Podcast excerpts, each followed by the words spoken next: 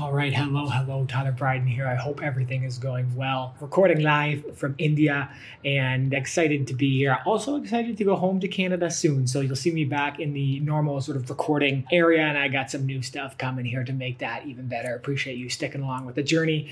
It was uh, a huge day yesterday in technology, and for that reason, I'm jumping on this. I had to get it done, and that was OpenAI releasing ChatGPT and Whisper models through APIs. I'm going to focus specifically on more on ChatGPT, but I'm gonna know you what, I'm gonna talk about both. And we can see TechCrunch always leading in the news and tech. Obviously, just huge ramifications from this from a business perspective. Obviously, we've anyone who's in tech paying attention to this, people who are not even in tech are being impacted by this, have seen the rise of ChatGPT and whether that's like actual in actual business applications and practices or just the memes the, the controversial conversations that have happened directly through openai or in bing all this stuff has accumulated to make this one of the most interesting sort of times i think in technology and a huge focus on one company it, it, with OpenAI that is just doing, to me, like obviously some incredible work, also moving at pretty insane speeds, the quickness to deploy these into APIs after the adoption. And obviously, this was part of the plan, but for them to be able to move forward and confidently and execute while still in the hype cycle of all this is super significant. And there's some interesting points about OpenAI here. One of the sort of main things that stuck out to people about this is that there's a sort of optimized version called GPT 3.5 Turbo, which is basically lowered the cost to interacting with these models pretty significantly and then allowing you to build that sort of um, functionality into speak that is the sort of chat gpt piece there. And we can see a couple of the companies that are early adopters of this and uh, those are big companies. So one of the things that always stuck out to me i think it was sam who talked about projecting like 2 billion in revenue 2024 2025 and that seemed like such a big number for people. But when you look at the adoption of these of this technology from massive companies and through now this API layer, those revenue projections don't actually seem as questionable as maybe people thought when they first heard. There is definitely focus on them obviously optimizing the cost, and it seems like a lot of work has gone into this, especially as adoption goes up. And there was that sort of famous Sam Altman talking about the expenses being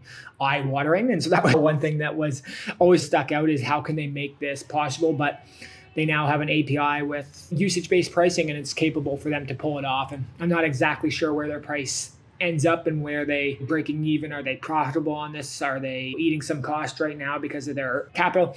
Not exactly sure but we're going to continue to see optimizations in the cost and the performance of this. Now lots of things around controversial interactions with ChatGPT. I think that's only gonna it's gonna continue but then also hopefully get better. And there are some interesting works even in this release about like safeguards that openai has been working on. Super interesting in that regards. And overall i think a very exciting release for most people especially developers who have a technology platform where they could embed this into their systems very quickly that's something we're interested in at speak ai because it opens up a lot of possibilities and there are some questions around the speed of this the responsibility of this but in the end OpenAI is, like I said, has a pressure to turn profit after a big investment from Microsoft and other investors who in on the business. So you can visit this uh, actual here today. I have the all the links as always. I got too many links, but they'll be in the YouTube video for you to check out, and you can see it is in beta, but that there's a pretty good both introduction and guide to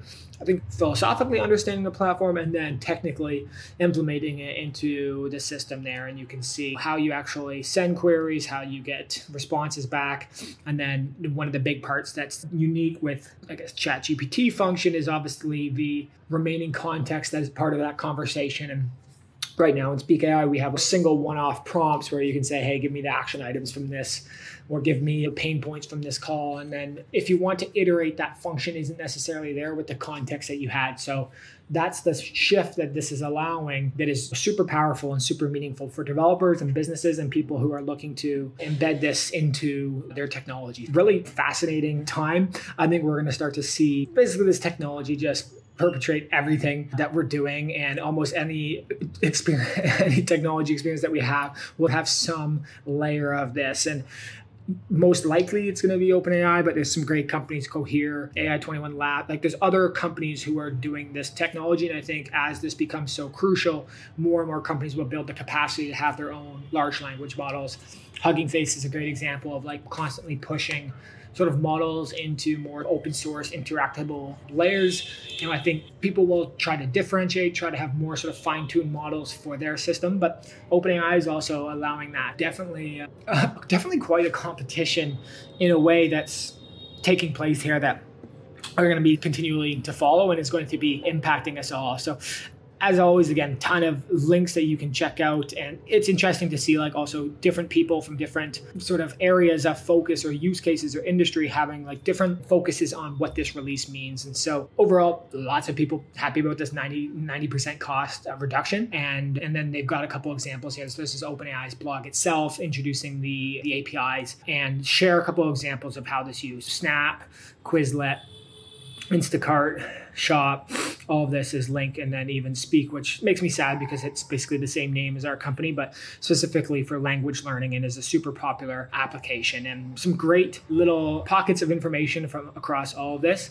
And then I'll touch on just um, I think the last part of this, which is I think super important and meaningful, which is Whisper, the speech to text model, and obviously spend a lot of time in speech to text, which is open source, is now available through API. It's 0.006 per minute, which is pretty competitive compared to other systems. Now there are some really interesting sort of limitations here, including like 25 megabyte files.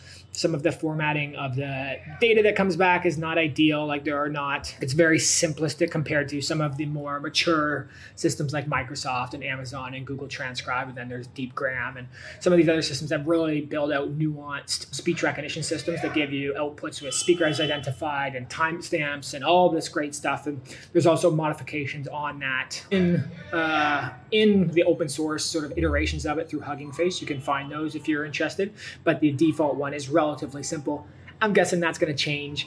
Also does not just enable transcription it enables translations here as well too. Ton of links on this. We've got some nice conversations directly from openai themselves and then i got a couple threads from people who are part of the openai teams or just sort of commentators on technology and super super interesting to read and just see the overall sort of response to what to me is a, a pretty big day in technology that will actually impact us here's that speech to text whisper api as well too. So nice and clean.